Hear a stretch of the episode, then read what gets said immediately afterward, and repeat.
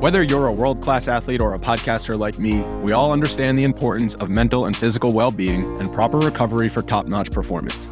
That's why I'm excited that Unifyd Healing is sponsoring podcasts on the Blue Wire Network. Unifyd Healing is a new and super innovative global network of wellness centers powered by Energy Enhancement System, or EE System. If you haven't heard of the EE System yet, then you'll want to listen up. This technology promotes wellness, deep relaxation, purification, and rejuvenation. Wherever you are across the globe, access to a center is easy and affordable.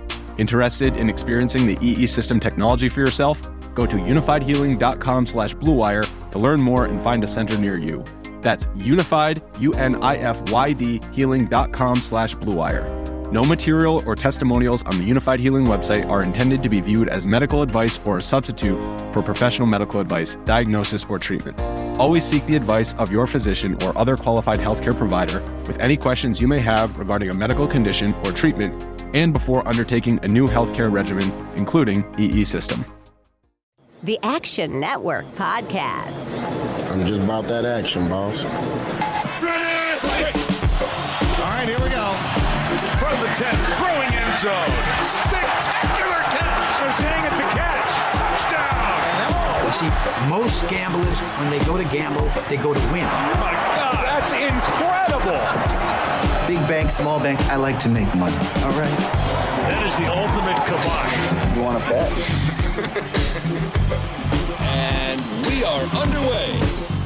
Welcome to the Action Network podcast presented by FanDuel.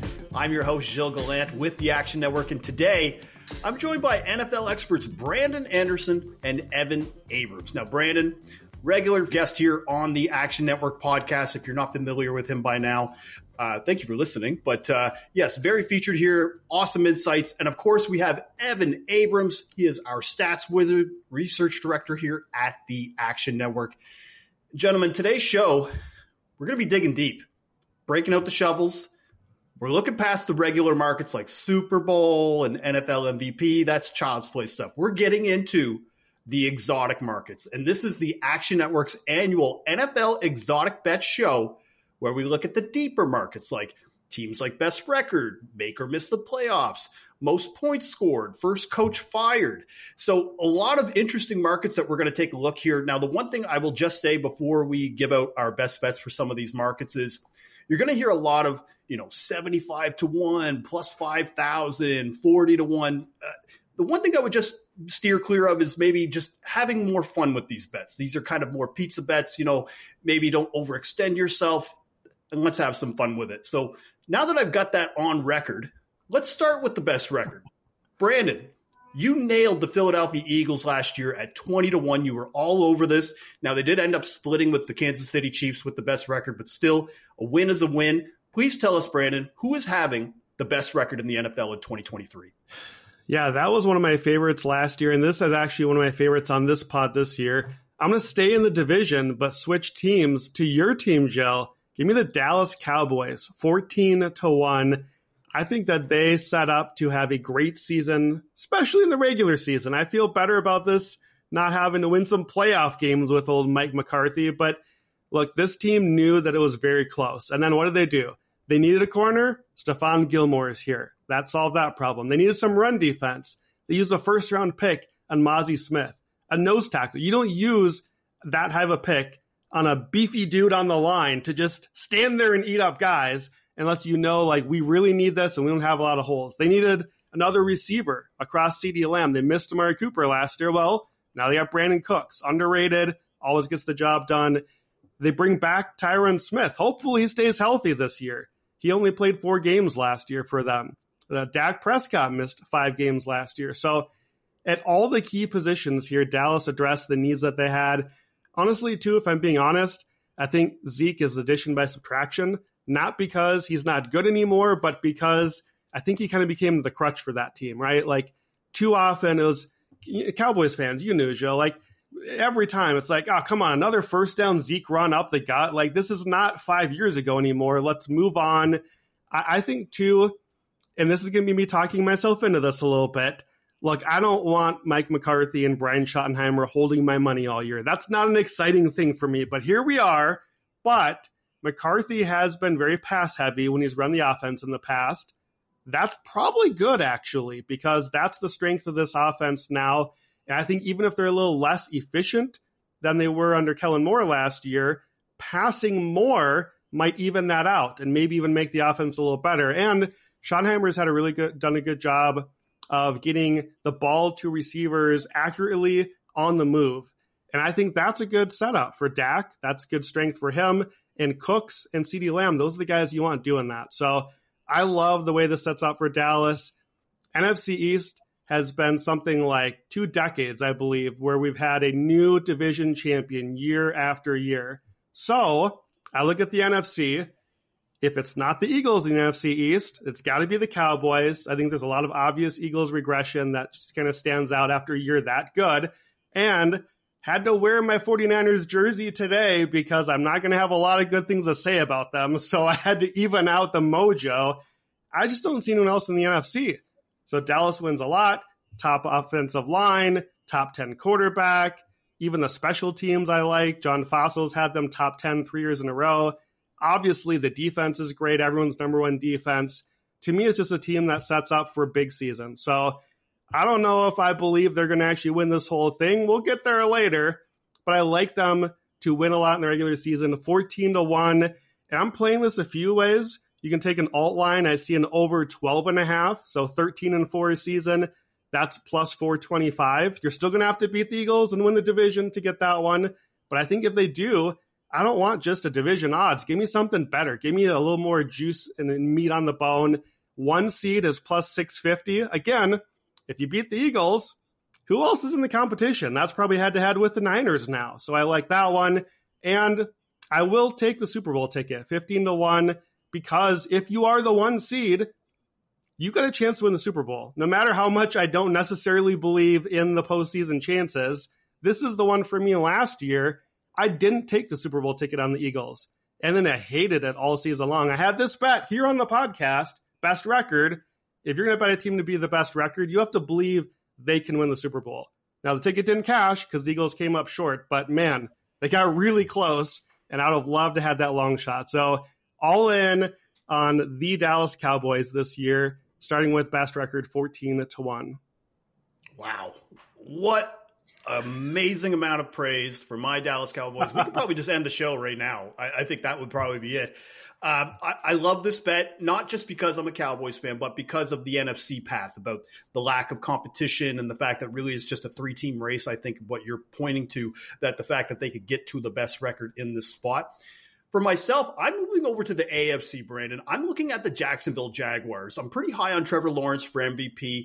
They have actually the same odds at 16 to 1 for best record as him winning MVP at FanDuel.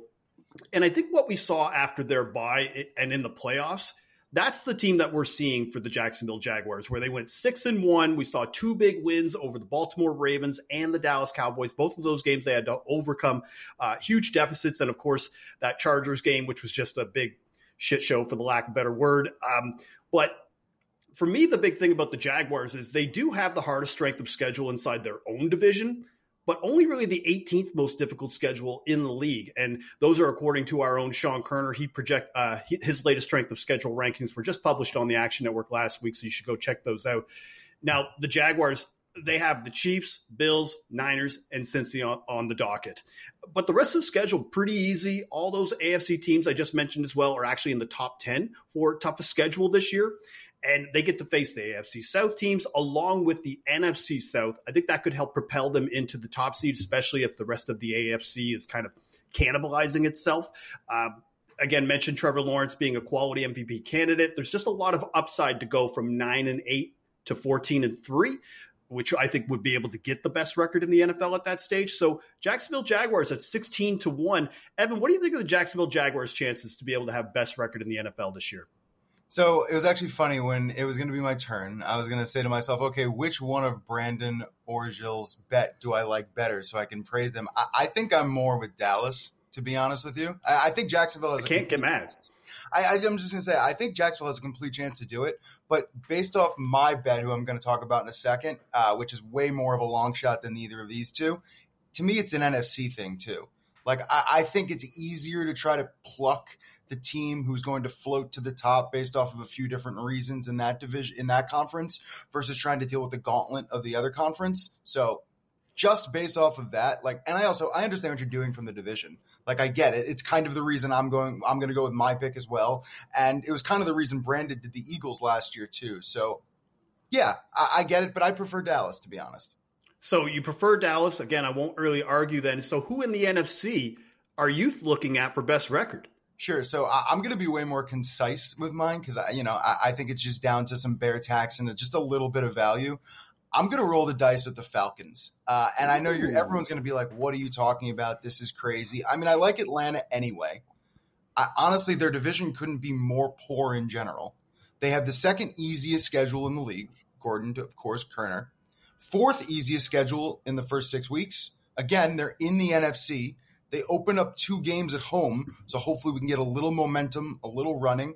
And I mean, if you look at last year, improvements on defense, added off uh, weapons on offense.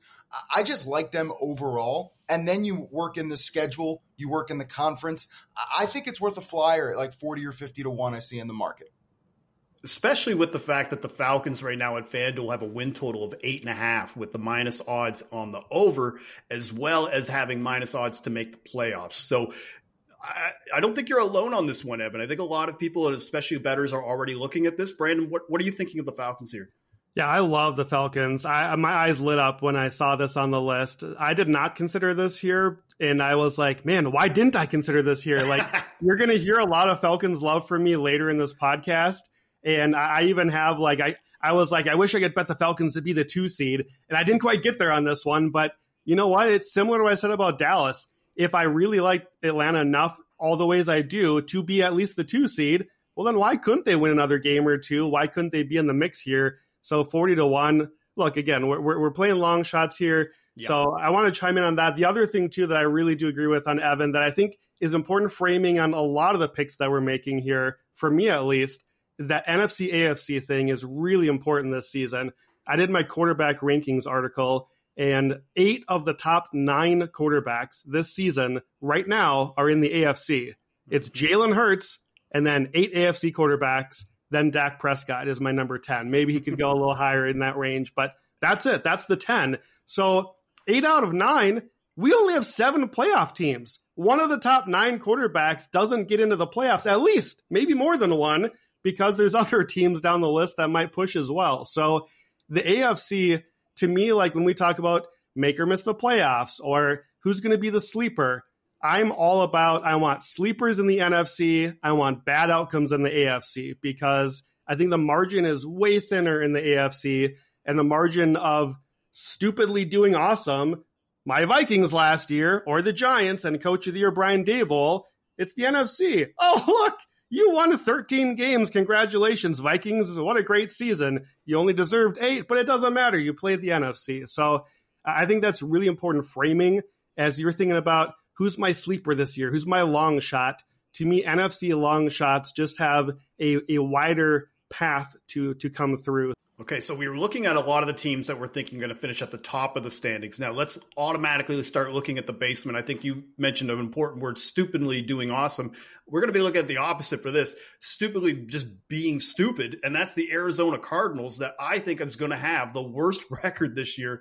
And you can get them right now at plus 250, a classic case of just tell me you're tanking without saying you're tanking because – this team has question marks at a lot of key positions, specifically quarterback. They've got a battered roster with little talent and a rookie head coach. And usually teams have maybe one of those issues. It's very rare where a team checks all of those boxes and we're still in August. so they just released Colt McCoy. They traded DeAndre Hopkins, Isaiah Simmons. They, they traded off- one of their starting offensive linemen. They went four and thirteen last year, and they were one and five in the division. Where is the improvement coming? And they have the lowest over under win total at four and a half. That's two full games lower than the next team. Another thing about the Cardinals, too, over the last two seasons, and remember, they had a winning season in 2021, so this includes this trend. Home field has been a disaster for the Cardinals over the last two years. They were 4 and 13 straight up at home, 11 and 6 on the road. Six of their eight home games this year are against teams that went to the playoffs last year. And not only that, they're projected to be at least a six point dog in every home game except one versus the Falcons, where they're three and a half point underdogs. So uh, the Arizona Cardinals, for me, is who I think is going to finish with the worst record. Evan, do you have a team in the NFC that will finish with the worst record, or are you looking at the AFC? Uh, I'm looking more to the AFC in this one, but I, I, think I, I feel like I had to start this the way probably everyone did, which is like the right bet is probably Arizona. But like, let's have like a little bit of fun here just for a second. And imagine, I want to get one winner though, just one. Yeah, yeah, that's what I'm saying. Like, imagine a world, imagine a world where it's not. So I, I did a little bit of a formula in looking at this and just went in my head to try to like really narrow down the team. So bottom third in the league in rest advantage bottom third in the league in strength of schedule and in the AFC. So that leaves us with actually three teams, just kind of ironic. It's the Chiefs, probably not for this one. the Chargers, also probably not for this one. And my bet, the Raiders. So mm-hmm. when you look at it like this, when you look at it like this as well, how about also hardest strength of schedule for six weeks? That's Kansas City, so throw that out the window. Now, the one stat that I looked at so three wins or less over the last five years, all had win totals of six and a half or less. So in this situation, you're usually not looking for like a crazy long shot. It's usually a bad team's going to be bad, and especially the worst team in the league is going to be bad. So that's also why I ended up looking at the Raiders in this spot. Um, I mean, eight games October to Christmas which include five playoff teams, plus they get Detroit and the Jets. Like they have a really hard slate as they go through the season. And if I'm looking right now, they at Denver, at Buffalo, versus Pittsburgh, at the Chargers, Green Bay. Like the start of the year isn't easy for them. So if things don't go right, things go a little bit, you know, it is McDaniels. So I, I kind of like the Raiders. And the only other one I was looking at is Tampa Bay. That's near the top. Plus 850, a little intriguing fifth worst schedule for six weeks. Have also a first place schedule this year, which I think is important with some of these. Like their games are going to be hard against good teams. So those are the two I looked at, but I like the Raiders in this slot. All right, Raiders 13 to 1 for worst record. Brandon, do you share the same sentiment? I do. I like the Raiders. They were the pick I was going to make the case for here, but uh, you basically made the case I was going to make, Evan. So I'll leave that there. Uh, we'll get to one of my favorite categories, first coach fired later, but I think Josh McDaniels, if things go awry, is a pretty obvious candidate for that. And then the odds are much shorter there. So I think this is maybe uh, a better, longer odds way to play that sort of thing.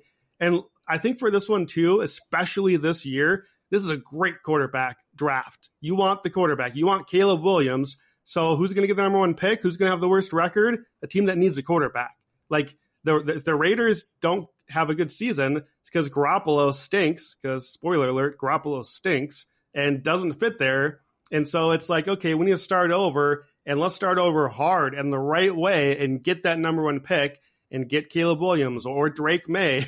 like, there's two possible number one picks in the draft at quarterback. So you definitely want a team here that thinks they need a quarterback. Look, I, I think that the real answer here, like Evan said, is the Cardinals. That's that's just the obvious choice they're tanking, like they're straight up tanking.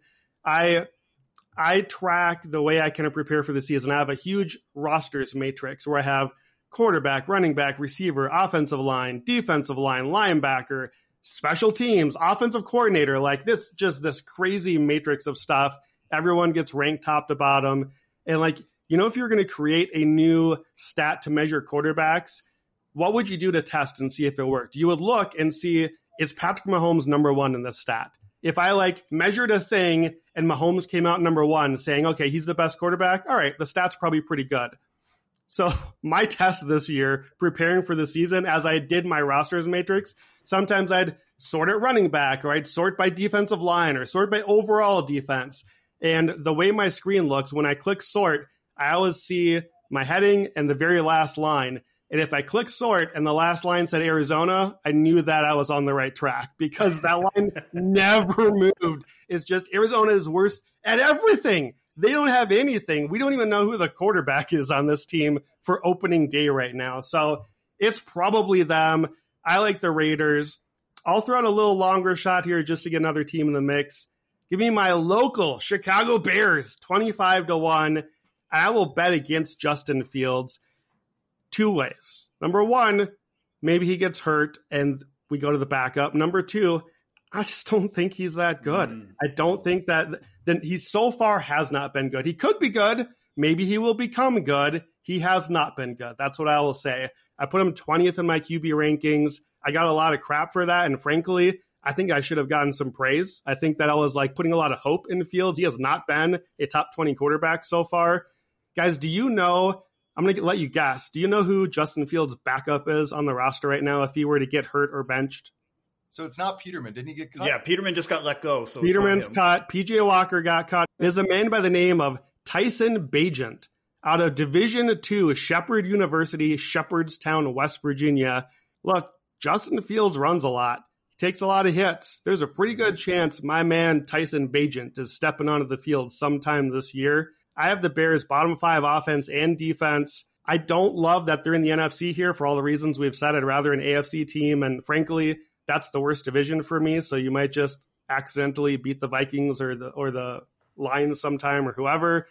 But 25 to 1, if it goes bad, it's going to be because of Fields. So if it goes bad, they're going to want the high pick to replace Fields, which they chose not to do last year and probably wouldn't do two years in a row. So Chicago Bears, 25 to 1. All right, that's enough about these trash teams. Let's talk about make or miss the playoffs now because uh, I don't want to talk anymore about the Cardinals or Bears if we don't have to. I'll get us started though with the playoff props here. And this market I was looking at missed the playoffs. And I'm looking at the Jets. The Jets to miss the playoffs right now are plus 110.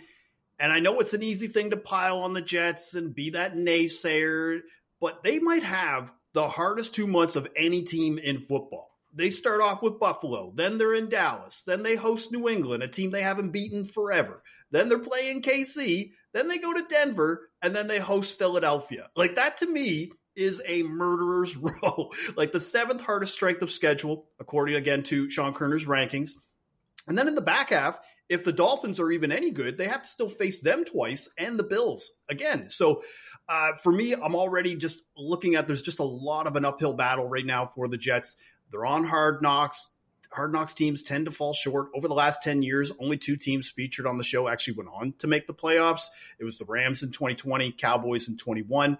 Uh, for me, you need at least 9 and 8 in the standings. I can't see right now more than seven wins on that schedule. What, what, are you guys thinking right now? So I have the Jets to miss the playoffs. Evan, are you looking at any other teams in the AFC to fall short? Yeah, so I mean, initially, and I think it's funny I was doing this, I was looking at the Dolphins because, like, I really tried to look at win total about nine and a half. Which of these teams do I think have the best chance to falter? Because it's usually about that range where you tend to find some value. So I did land on Miami. They're about minus 110 range to miss the playoffs. And I looked at the end of their schedule. They end with the Jets, Wash at Washington, Tennessee, the Jets again, Dallas, Buffalo, Baltimore. Not the easiest end of the year. Now you look at rest advantage, they are plus seven, but that all comes with one game, which is coming after uh, Germany, and they play the Raiders, who they should beat anyway, and a rest advantage wouldn't matter.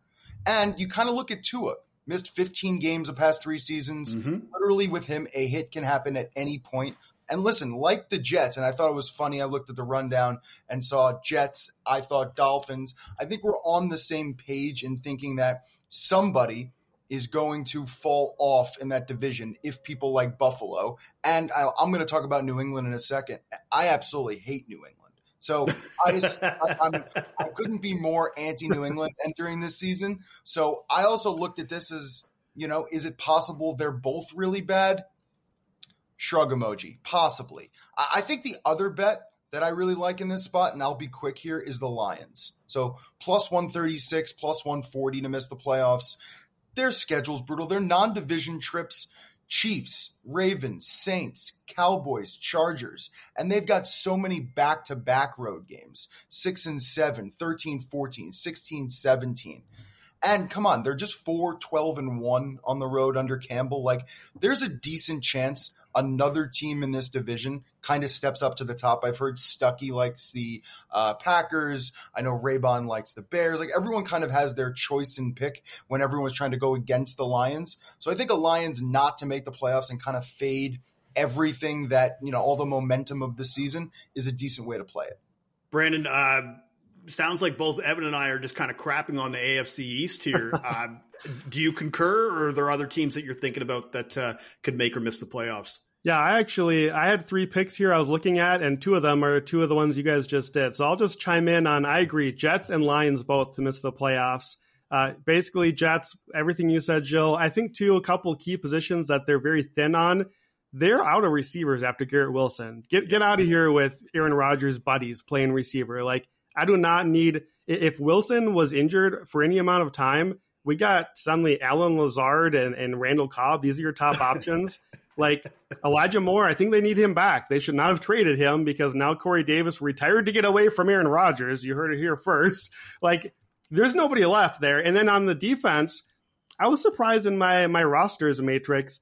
As good as this defense looked last year, the overall talent doesn't really pop on my matrix except at corner, where corner is really, really good. But corner is one spot where you could get an injury or two, some cluster injuries, and that thing switches in a hurry. So I just think there's a lot of ways that could go sideways. Lions, I agree with what you said, Evan. The thing too with Detroit, you start the opening night, Thursday night in Kansas City. So at the very least, you're probably 0 1 and already last in the division. So literally just buying in and I see a plus 150 to miss the playoffs, that number is going to just move in our favor. And you could practically just like, you might even be able to buy on the other side at a plus number after one game of the NFL season and just immediately lock in a profit and wash your hands, be done for the year. So there's a possibility there. I'm going to go with the team that Evan talked about earlier here and do the Atlanta Falcons. So Atlanta is plus 110 to make the playoffs. Uh, I just, what I like about Atlanta this year, I, I don't know if I love, love them to, you know, like go on a Super Bowl run or something crazy, but to me, they added a lot of floor raisers. The defense brought in just a bunch of veteran guys, right? Some adults in the room. Jessie Bates at safety, I think, is going to make a big difference, kind of organizing things. On the D line, they went from having a really weak line to Onyemata and Calais Campbell, and they got Bud Dupree to rush the passer. I really like the new defensive coordinator too. Ryan Nielsen comes over. He was with the Saints working with the line, and we've seen how good that Saints defense has been in really developing guys. Uh, their their D backs coordinator, another one came from Green Bay. They've had a lot of success developing corners there. So I think the defense goes from terrible to eh, maybe okay, like average, which is a really important step in the NFL because it gives you a chance. And then the key is the offense here. I have this as the number eight offense in the NFL. Awesome blocking line. Bijan Robinson, I'm all love for my guy Bijan. Gilles, you and I talked about him, both aligned for rookie of the year offensively. Drake London, Kyle Pitts. There's plenty of weapons there. And I don't know about Desmond Ridder. I'm not really that sold personally, but Desmond Ridder plus Arthur Smith can give me competency. We've heard all year the 49ers thing about it doesn't even matter who plays quarterback for them. Well, I'm not sure if it matters a lot who plays quarterback for Atlanta, as long as it's not Marcus Mariota anymore. Like, give us an actual quarterback in 2023. But Arthur Smith had a top six offense twice in Tennessee, and he was 13th last year, DVOA even though Mariota and a rookie played the entire season. So I actually have the floor very high on this team. Their over under is eight and a half. I, I project them about 10 wins. So in the NFC, that is very safely in the playoffs. I have a seven or eight win team making that final wild card spot. So I like Atlanta for more than this. Uh, we'll we'll get to them again as far as divisions and uh, things beyond that. But to me, you, you guys know I love my escalator bets. This for me is kind of a good baseline bet. Give me a thing that I feel pretty good about hitting here, Atlanta, just to make the playoffs, even if it's a wild card. And then I'll use some of that to sort of fund my escalator bets on Atlanta later on. Yeah, one of the things we see every year in the NFL are teams who come in, they finish last in their division, and then surprise everybody and go right to the top and win the division title. For example, Brandon, you did this last year. You had the Jaguars at uh, eight to one to go from worst to first. And I think you might be thinking of another team in the AFC South. What are you looking at right now? Yeah, back to the well on this one. Back to the same division. Out with the Jaguars, in with my Houston Texans, 11 to 1, worst to first division winner. That is my pick in this year's worst to first. Actually, Atlanta is my pick too. So give me Atlanta plus 220. I just made the whole case for that. Nothing more to say there. Houston, again, added a lot of floor raisers. this team has not been irrelevant for a few years, right? This is an actual professional football team now. The defense is going to be way better. DeMeco Ryans led the best defense in the NFL last year, and he's the head coach here. You're going to work miracles overnight, but look what he did with Hufanga, with Fred Warner, guys who were a little bit more unknown that became superstars in San Francisco. I think Houston has a lot of talent. Will Anderson, my man for defensive rookie of the year. Derek Stingley, the corner. They brought in Rankins, Jimmy Ward. I think there's just a lot of defense here that's going to improve. And uh, offensively, the line I'm hoping is good. We got some injuries now, so I'm getting a little concerned there. I need CJ Stroud to have a lot of shell around him, a lot of help. But hopefully, good offensive line. I think best line in the division, best defense, best special teams. I like the Texans 11 to 1. I'm not a believer in your Jaguars, Gilles. I'm sorry, but I like Houston here for a lot of awards this season. This is one of my favorites.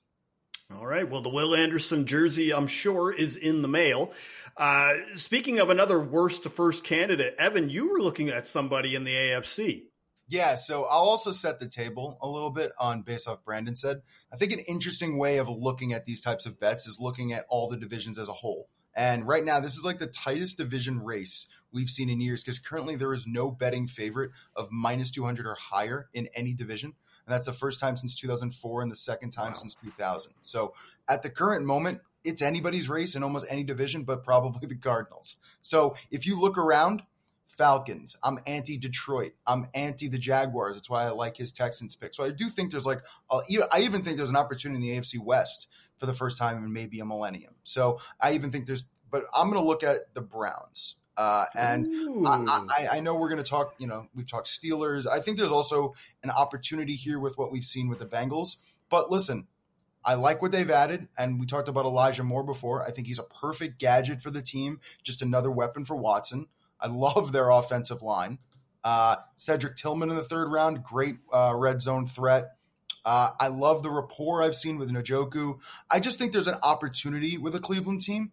Uh, and you think about Za'Darius Smith, Thornhill, McLeod, and like we've talked about before, Cleveland has a last place schedule. So nothing wrong with that. Uh, I think there's value in Cleveland. I think there's going to be another team in that division, possibly aside from uh, uh, the uh, Bengals, and I think the Browns have an opportunity. Browns have not won the division since 1989, which is insane when you just think of all the things that you know just we always see division turnover. You know, there's always a new team every once in a while. The fact that we have not seen them, even in an 11 and 5 year, they were still not first in their own division when they made the playoffs uh, a couple of seasons ago. I'm going to be sticking with the AFC North, Evan, but I'm actually, again, we probably should be making long shot bets. I don't know if this is really a long shot bet because it feels like the safest bet in that exact same division. I'm taking the Steelers to win the division at five to one. Now they finished nine and eight last year. They haven't had a losing record since 2003. They also haven't won the division in two seasons. They haven't won it since 2020, but historically they lap the field. Like they have 24 division titles. The next team is Cincy with 11. And another factor about the AFC North that I find is the history about it because stability typically doesn't last in this division. So the Bengals, they've won the division the last two years, but go it's kind of going against history for them to win a third year in a row because no team has won it three years in a row since the Steelers have done it in 94 to 97. Now you have two factors like TJ Watt and Mike Tomlin. Those are big influences for this pick. I kind of talked about TJ Watt, how I was taking him for defensive player of the year on our awards podcast here on the Action Network podcast. But it was night and day when he came back into the lineup last year. They went eight and one in their final nine games when he came back, only giving up 14 points per game.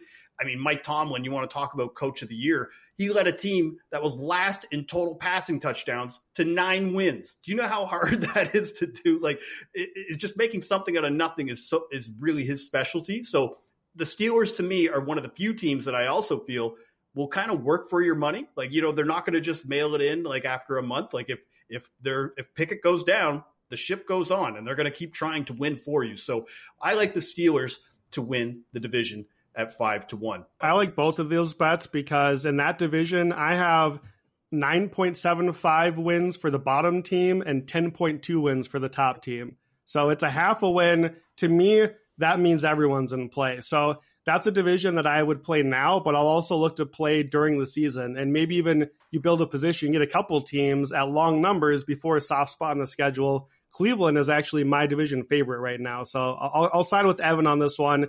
But I can't believe how high Pittsburgh ended up in my rankings too. So I think that's a good target from both of you. And I think that's a good strategy, Brandon, to uh, monitor the odds as the season goes. We know that you're going to have tons of content throughout the season to be able to adjust and be able to make sure that we build the best, most profitable futures portfolio we can have. Now, gentlemen, more memories are made when you're there for live NFL action. And when you need tickets, our friends at Ticketmaster have got you covered. As the official marketplace of the NFL, Ticketmaster gives you more ways to find your perfect seat. Their interactive seat map gives you a 360 degree preview of your section to make sure you have the best view of those pivotal plays. And if your plans change, Ticketmaster gives you more flexibility to sell or transfer your tickets. Plus, mobile tickets make getting in on game day a breeze. You can even customize your Ticketmaster app to rep your team's colors. Find tickets today at ticketmaster.com slash NFL. Now, before we get into more picks, quick programming note the Action Network podcast will return with our usual NFL recap episodes first thing every Monday morning this season. This year, I'll be joined by Evan to go through all the Sunday action. Plus, we'll have Brandon stopping by for his beloved Hot Read segment as well. And as usual, we have our three other uh, shows NFL projections, our betting previews with Chris Raybon and Stuckey, and of course, our best bets episode every Friday morning. So lots to look forward to this NFL season here at the Action Network podcast. Let's talk about team points scored. So there's a couple different categories that fall under this uh, umbrella. So you have least points scored, least points allowed, most points scored, most points allowed. Brandon, you're touching on maybe each one of them here. I want you to fire it and let us know what you're thinking for this category. First, least points scored. So I want a bad offense, and I'm going to go back to Chicago here. Give me the Bears 22 to 1. I already dumped on Justin Fields. We don't need any more there. I don't really believe in Luke Getsy, the coordinator. I'm not sure he's shown a lot. And if you look back, remember mid last season, we were riding the Bears overs because right around the middle of the year, suddenly Fields was looking great. He had the breakout coming, but the Bears couldn't stop anyone. So we're getting these like 35, 32 sort of games suddenly those games, there were four games right in the middle of the year, 31 points a game, all in a row, that the Bears were scoring. Outside of those games, they never topped 24 the entire season. So outside of one month when things went well, they averaged 15 and a half points a game the whole rest of the season, which that number would rank dead last. So Chicago 22 to 1, least points scored. And again, Tyson Bagent, help me out on this one, buddy, if you get a chance to come and play some quarterback. So I'll go for most points allowed next, and that's a new team for me here. I'm going to take the Indianapolis Colts 25 to 1 to have a defense that is hopefully leaking points all year. The Colts were the team, Gilles, you and I, I, I had to text you last night, like near midnight. Where is most points allowed? This is the one out of all the points categories I want. And we found it deep in FanDuel's recesses uh, of their menu there. This is the one I wanted here because the Colts were third most points allowed already last year.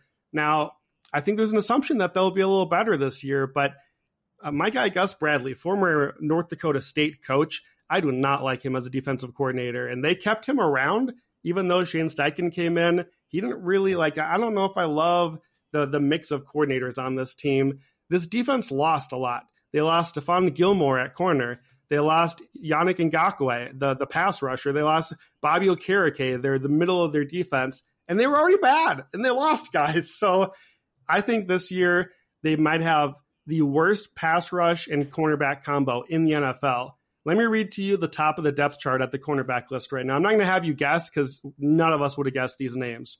Their lead corner, the only guy who has ever played an NFL snap for them at cornerback, was an undrafted free agent a year ago named Dallas Flowers. He's played 175 snaps. Here's the other names. Another guy from last year, undrafted, Darrell Baker Jr., and then a second round pick, Juju Brents, and a seventh round pick, Jaylon Jones this year. Three dudes who have never played a real snap, and then 175 snaps undrafted free agent. That's the secondary. By the way, the Colts play the Jaguars week one. I think we know I will be on Trevor Lawrence on that one, lighting up against this defense. So the the secret here, the reason I wanted to look at this one beyond just bad defense, there's a lot of bad defenses out there. The secret is I saw a lot of tempo from Shane Steichen in the preseason. Offensively, I think tempo is his way to try to get his rookie quarterback, Anthony Richardson, going a little bit. Get the ball moving quickly, get cut the reads, get him up to the line so he can get more time to give him, you know, be in his ear and help him out. Tempo means more plays. More plays means more time to throw at those terrible cornerbacks that no one's ever heard of before. So I'm kind of counting on tempo as my secret weapon here, hoping that that's something that they use to help the offense, and then it goes the other way. So I love the Colts there, 25 to 1. And then I'll stay in the division, least points allowed. Give me my Houston Texans. I told you I had more from them. 70 to 1, baby. Let's go. I think this might be my longest one on here. DeMeco Ryans led this category a year ago, guys, right? So if it's only about the coaching and not the players, I already got this one made. It's probably about the players a little bit, but Texans last year, second half of the season, defensively, they ranked 10th in DVOA, second against the pass. And that was without Derek Stingley, who I think is a shutdown corner. They get him back now. That was without Will Anderson, the pass rusher. That was without DeMeco Ryans. So I don't love this division. Jacksonville's offense obviously can put up points with Trevor Lawrence, but I don't really think the Colts or Titans offense is great. And I have, from my quarterback rankings, Texans have 10 games against bottom 11 quarterbacks for me. That is over half the schedule. It's a good way to, even if your defense is good, not great, just not give up a ton of points. So they play the NFC South, not a lot of good offenses there. They play the AFC North, lots of good teams that play defense and slow, low scoring. Give me a Baltimore six to three Houston game. Give me Pittsburgh nine to six. Let's go, baby. Texans least points allowed seventy to one.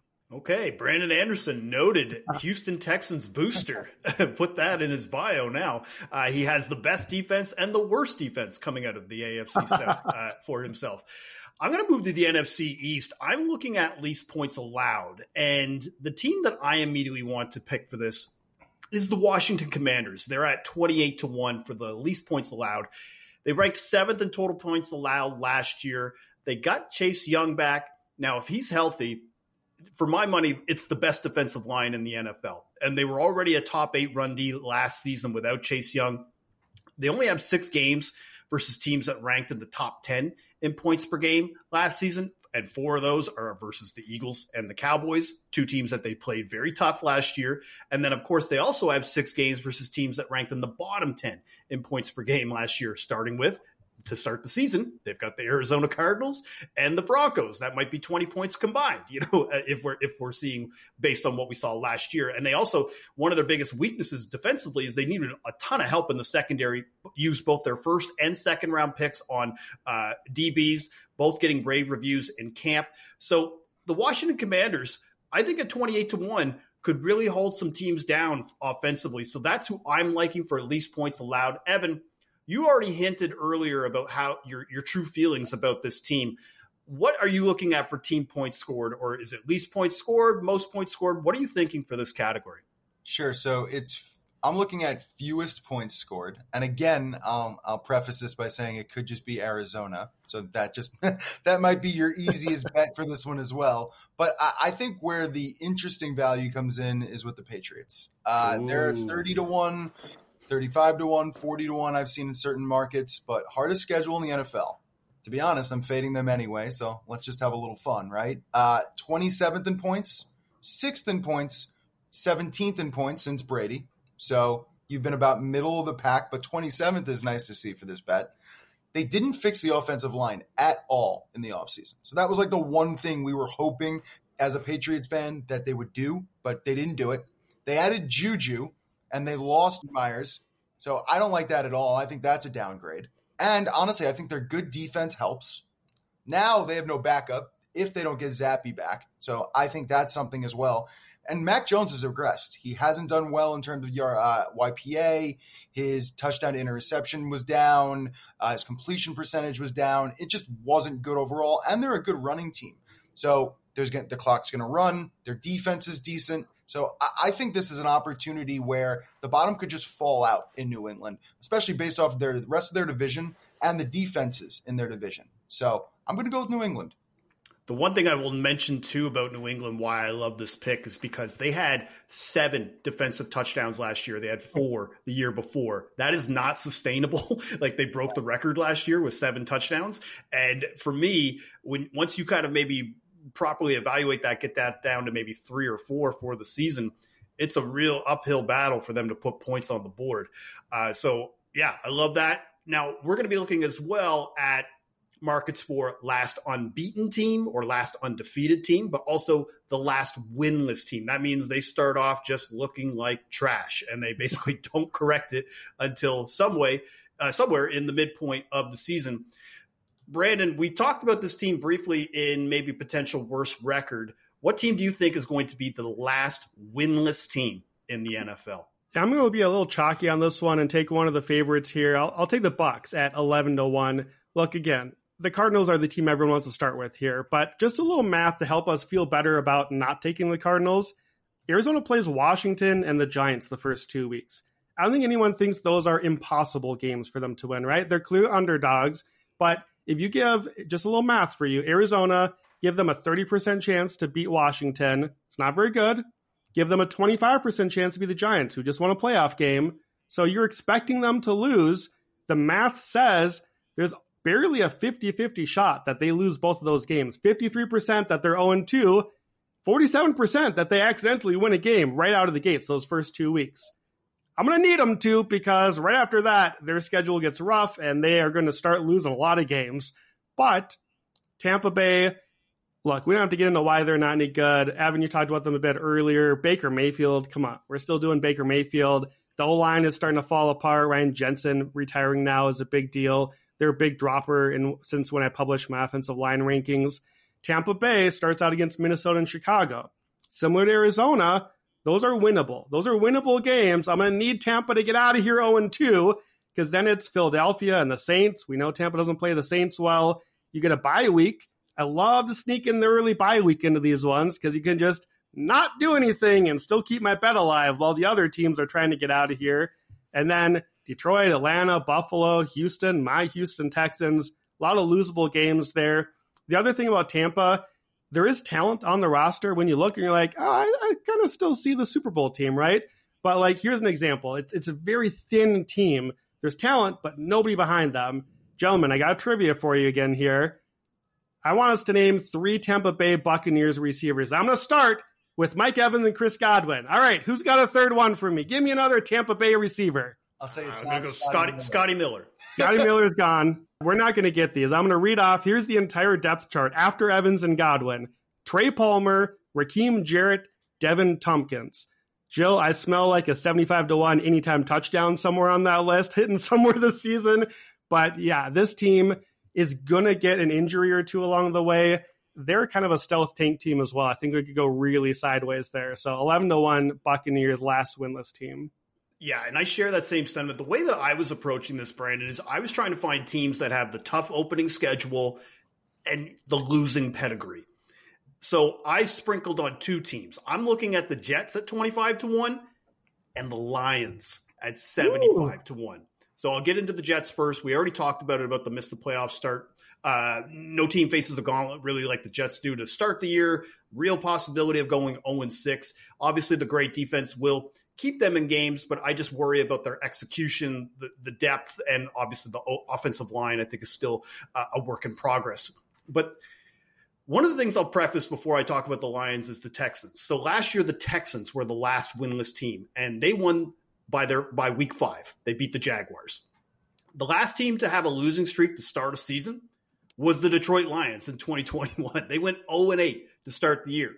And when you compare the rosters that are coming into this year compared to 21, it's it's not really that much different. Goff is still the quarterback. His home and away splits are nightmarish. Like he'll have a three to one touchdown ratio at home, and he'll have a one to one on the road. And it's it's pretty awful the way that he has looked in, in, his time as a quarterback. Obviously, we're maybe recency bias of just remembering the final kind of six to seven weeks of last year, but there's so much hype with this team, and it's like I feel like people just are taking crazy pills and forgetting what this team was up until week 10 last year. I'd rather find a way to fade it than embrace it. So I'm taking the Detroit Lions at 75 to 1 and the Jets at 25 to 1. Evan, are you going to pile more on the Patriots for this? God, I love that Lions pick. I just want to. Sorry, I had to stop down. Just to say, that's that. That just makes me uh, all tickled inside. Uh, here's my order. I, I, made three bets. I really think there's two bets here. Number one's New England. Is it just New England again? Like 25 to one. Just the full listen to fade. this. And listen for this bet for me. This is just about math. Like I, I did percentages. I looked at games and I came out with like a list of about five teams I think make the most sense. But think about New England.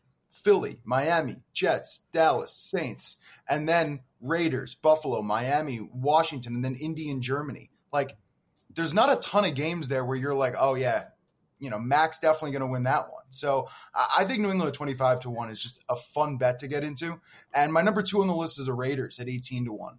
At Denver, at Buffalo, Pittsburgh, Chargers, Green Bay. Hopefully, New England and the Raiders both winless going into the like week, week six game, and we can you know maybe cash a ticket. But to me, those are the two like fun ones. And then the other one who honestly could start 0 4 just based on their schedule, but I'm kind of having conflicting uh, thoughts in my brain because I do kind of like them for the division a tiny bit. Is Tennessee? They're 11 to one, but at New Orleans, home against the Chargers, at Cleveland and Cincinnati, that could be an 0 4 start. So I was looking at Tennessee, but New England to me number one, and number two could be the Raiders at eighteen to one. Well, let's move on from these trash barrels called NFL teams. Let's look at the chalk at the top, and let's look at last undefeated team.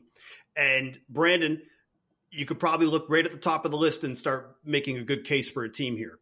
Yeah, I'm going to do a chalk pick here and then a long shot. So I'll start with the chalk. I'll just take the Bills 11 to 1.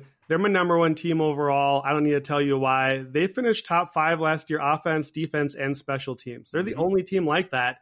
And I feel like we've kind of maybe moved on collectively from them. Like, ah, well, the Bills kind of missed their chance. And I'm not sure they did. I think they're still in the mix. The other team, if it's not Buffalo, that I like, and this is kind of just taking a shot here. I was not really in on the Packers at all. I'm taking, taking Green Bay 40 to 1. And I was not in on this team. I'm still really not. But to me, it's a more volatile team. I don't really believe in what I see on them. I don't love, I rank their defensive coordinator dead last of all coordinators. He has not gotten anything out of this unit, but it's a pretty talented defense, actually. It's a defense that could be pretty good. And I don't believe in Jordan Love, but there's no question that he could be good. He's looked pretty good in the preseason, right? So I don't believe in what I see, but what if Jordan Love is pretty good? Like, I don't know he's going to be an MVP right away. I'm not going to go crazy. But what if he's like the 12th best quarterback? Could he be as good as a Kirk Cousins or a Derek Carr? I think that's certainly possible. If he is, now the defense is a little better. It all kind of plays together. The Packers start out against the Bears, the Falcons, who I like, but, you know, maybe we're wrong. The Saints, the Lions, the Raiders. Those are winnable games. Then a bye week. Again, early bye week. Can't lose if you're not playing. That's the secret here. Denver, Minnesota, the Rams. These are winnable games. I'll take a chance on the Packers 40 to 1. Just a bet on volatility and frankly, the comedy of betting against Aaron Rodgers sitting over there in this awful schedule for the Jets while the Packers just win every single week and Rodgers keeps on losing boy, that just makes my heart warm and fuzzy. So give me the Packers 40 to 1. Packers is a really interesting choice because I think a lot of people are still not sold on Jordan Love, but the route is there for them to have uh, a nice little run to start the year. And with Josh Allen, really, I think it just comes down to turnovers in the Buffalo Bills because th- the main thing with him is he likes to take maybe a little too many chances. He's got 60 interceptions in 77 career games. So, you know, there's always one game per year where he'll have three picks and really put his team in a little bit of a hole. Hopefully, that is by week 10, week 11, so Brandon can cash his ticket. But the last undefeated team that I'm looking at, I went into the mid section of the odds. I wasn't trying to look for this crazy, like, you know, Tampa to have the best record or last undefeated team, but I also wasn't looking at the chalk. I was actually looking in the NFC South, looking at the New Orleans Saints at 25 to 1. Now, they have the easiest strength of schedule, according to pretty much every publication that, that does strength of schedule type of uh, uh, analytics. And they only have two games in their opening 10 weeks of the season against teams that made the playoffs last year. And they host the Jaguars in week seven and visit the Vikings in week 10. So there's a potential to go into their bye undefeated. And I really love their receiving group. I talked about how I think Michael Thomas could have a nice little bounce back year looking at him in the comeback player of the year market. Their O line is above average. Their defense still has some playmakers. Uh, so for me, I like the Saints at 25 to 1 to be the last undefeated team. Now, that's not an endorsement of, oh, they're going to win the Super Bowl or they're going to win the NFC. It's more just the fact that they have a pretty easy schedule. Uh, so I think an NFC South team is going to be the last undefeated team. Do you also feel that way, Evan? I do. And it's funny going into this exercise, my bets were the Bills. Fun. Thank you, Brandon. The Saints. Awesome. And my bet right now, which I'll talk about, which is the Falcons. So only four teams have home home games in their first two games: Atlanta, Denver, New England, Pittsburgh. And I think Atlanta actually has like the best advantage and number going forward. So Detroit, Jacksonville, and London, Houston, Washington. Uh, you know, the no bye thing is a little bit tough because I think what Brandon said is actually really key here. Bye means you can't lose. So that early bye, while it might be a disadvantage for other bets, probably an advantage for this bet. But I liked Atlanta earlier. I think they could start a little hot, at least 2 and 0 and get rolling, so I don't mind the number, but I think Buffalo at the top there, given Allen's good early, you know, Buffalo really not being looked at. I think that number does hold value and probably should be a little shorter. Yeah, and if you're hearing the the sirens in the background, that's somebody who is just uh, fainted with the value coming from Evan right now on Atlanta. uh, now, Arthur Smith probably doesn't have a chance to see the get a pink slip at this point this year, but one of the markets that I love to look at is first coach fired because it really just turns into a shit show for a team and there's some real value out there I think that you could get. And guys, you know, at the top of the list, it's a three-way co-favorite tie between Josh McDaniels with the uh, the Raiders, Mike McCarthy with the Cowboys, and Todd Bowles with the Tampa Bay Buccaneers. All teams that we talked about. Uh, Cowboys not so much, but we talked about the Raiders potentially being at the bottom of the standings. Same thing with Tampa. Uh, Brandon, we already talked about the Jets and just you know what they could be this year. But it doesn't sound like you're too enthused right now with their coach well, it's really not even about the coaching here, but yeah, spoiler, I'm going to take the Jets here. I'm going to take Robert Saleh 33 to 1. I actually like him. I like the guy, but look, we've done the Jets a few times along the way here. That opening schedule, Gilles, you broke it down nicely. It is brutal. Buffalo, Dallas, New England, Kansas City, Denver, Philly. Five of those six games are on national television because we got to have our Aaron Rodgers in our lives. So if the Jets aren't good right away, they're going to be very publicly not good. They're going to be the team we all watched on Hard Knocks. We all got excited, and then we watched them just fall on their face. You know what that reminds me of a little bit? Reminds me of the Denver Broncos and Russell Wilson a year ago. You go bring in the new quarterback, you put him on Monday Night Football week one against his old team, and then he poops the bed, and they go 0 1 and start losing all the time right out of the gates. I don't really think Robert Saleh is going to be the problem here if it goes sideways. But if they're two and four or one and five after that stretch, by the way, bye week, Love to fire my coach during a bye week. That's another one where the bye week matters here. Who's going to get the blame? It's not going to be Aaron Rodgers. It's not going to be any of Aaron Rodgers' buddies. So you can't blame Nathaniel Hackett, the offensive coordinator. You can't cut the receivers he brought in and all of his buddies on the roster. Robert Saleh is the head coach and basically runs the defense. He's it. He's the only one left to blame in New York. If it goes badly, he's the only guy. And guess who's going to have the final say? Is it Robert Saleh or Mr. Aaron Rodgers on where this team is headed the rest of the season? Can you guys tell? I love my guy, Aaron Rodgers, the Vikings fan in me, really. This is a comedic bet against the Jets and against Aaron Rodgers. Hard Knocks coaches have been fired three times in the last decade alone. So just because we saw the team get the hype doesn't mean they're not out of this. Cleveland 2018, the Rams in 2017, Atlanta 2014, and maybe we got the Hard Knocks in season now. Our lonesome loser, Cliff Kingsbury, the last coach to be on Hard Knocks, got fired at the end of the season. He didn't make it like five episodes. Robert Saleh, enjoy your television time. You're out of here. 33 to 1. Robert Saleh was my pick last year, and unfortunately, he uh, kept those receipts and uh, ended up winning some games. And I had uh, egg in my face for picking the Jets, even though they finished seven and nine for the season. But for me, the way that I look at this category is I I pay attention to ownership and the ownership history of how they handle coaching. do they fire at the end of the year? Are they more of a midseason fire kind of team? And how do they f- handle failure and ineptness? And th- obviously, I think that's why Josh McDaniels is favored because of the Davis family and their uh, kind of erratic behavior sometimes with how they they treat uh, the, their employees. But the guy that I'm picking is Riverboat Ron Rivera. New ownership. They didn't pick him as coach. He hasn't had a winning season as a coach since 2017. They just hired Eric Bieniemy from the Kansas City Chiefs, who's been on pretty much every team's radar as far as interviews go for a coaching position. So he could take over if it's not working out. They still have Jack Del Rio for defensive coordinator. I'm not his biggest fan, but at the same time, he is, he is competent. But the one thing I would talk about is the ownership group of the Washington Commanders now. It's the same group that owns the Philadelphia 76ers and the New Jersey Devils. And if you go look at each team's head coach history since they took over, many coaches were fired mid-season. And like you look at the Devils, it's not it's not pretty. I mean, Doc Rivers got canned, Brett Brown got canned. You know, those guys were at the end of the year, but you could tell that they were playoff teams, so you know, you got to at least let them see it out.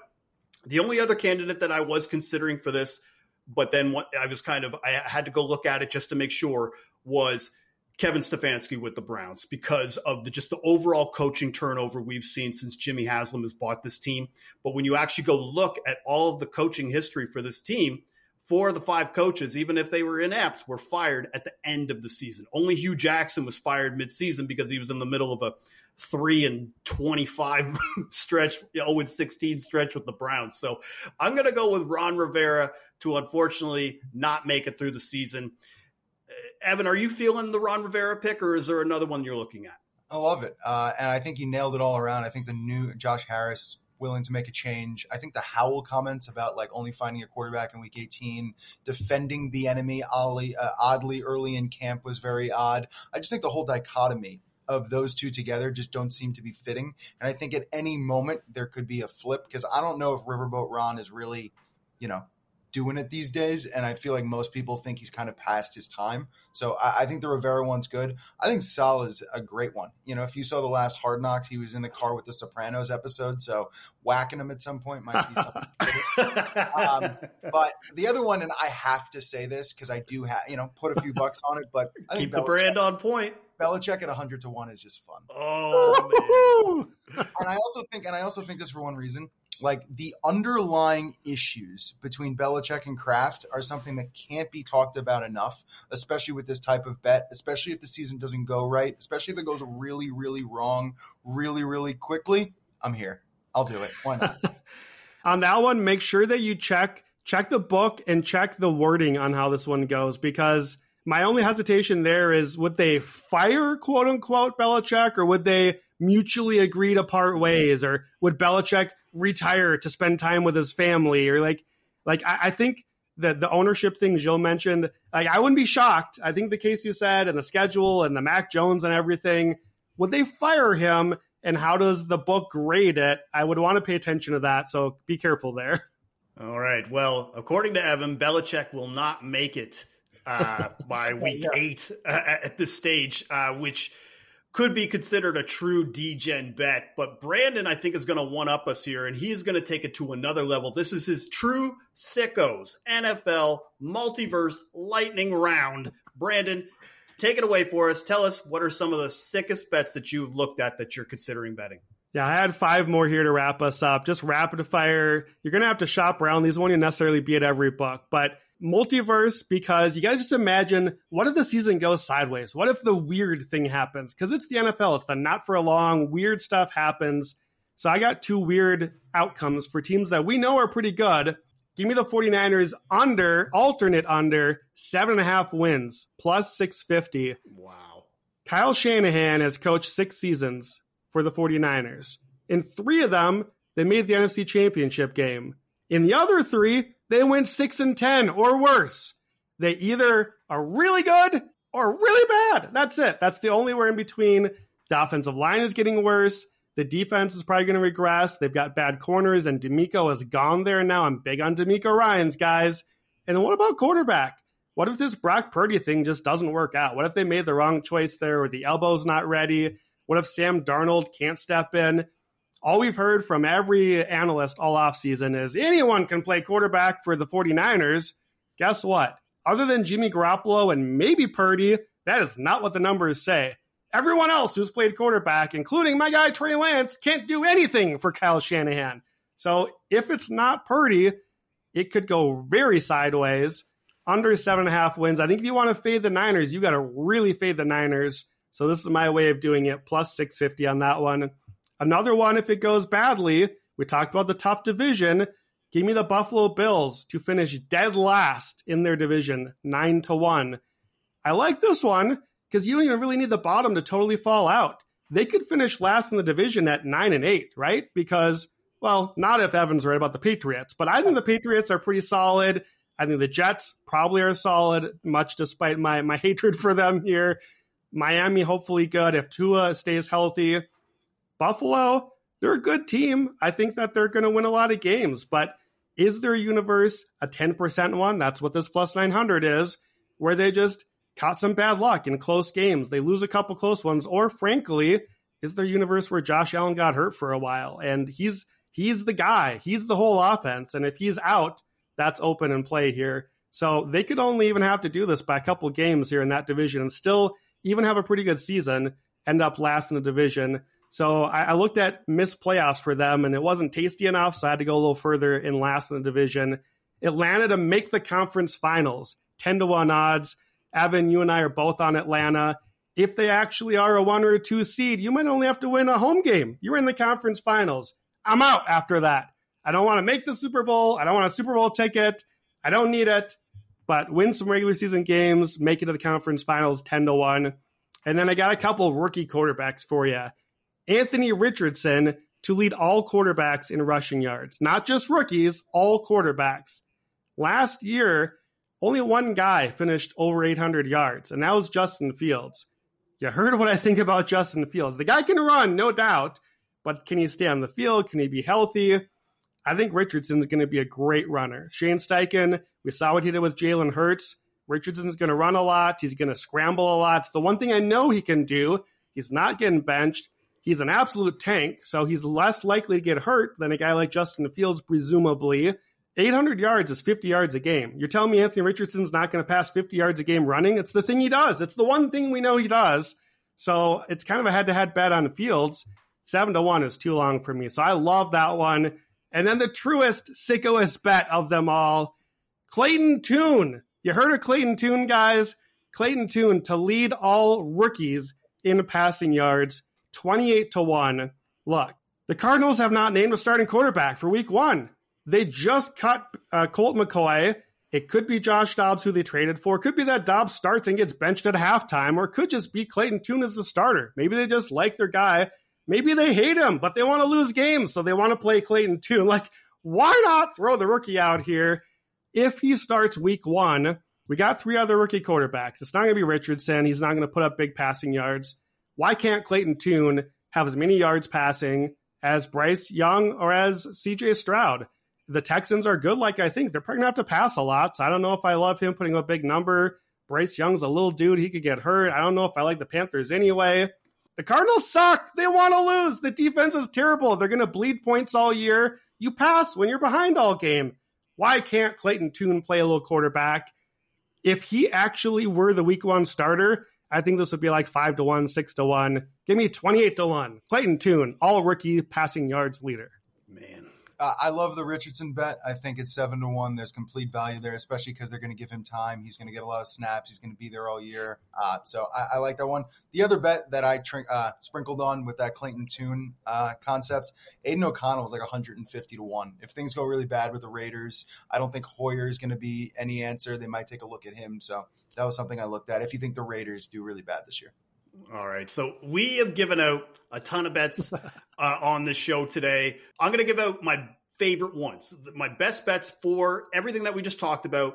I still love the Steelers to win the division at five to one, and I still love the Jets to miss the playoffs at plus 110. Brandon, can you narrow it down and give us two or three of your favorites that you uh, that you let us know about? Yeah, you know I love my Texans. So give me the Texans eleven to one, worst to first division. I'm already on the app, multi units on that one. Give me Dallas 14 to 1 most wins. Those are the two that I love the most. And then one of those I just mentioned at the end. I like that Richardson bet a lot. 7 to 1 most rushing yards among quarterbacks. I think those are my top three plays here.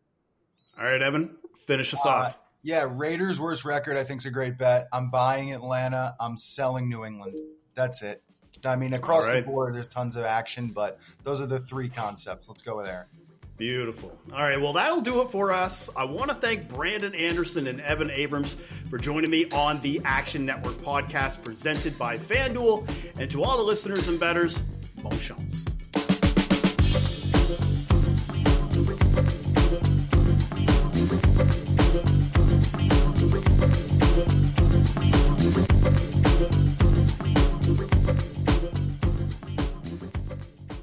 Action Network reminds you please gamble responsibly. If you or someone you care about has a gambling problem, help is available 24 7 at 1 800 Gambler.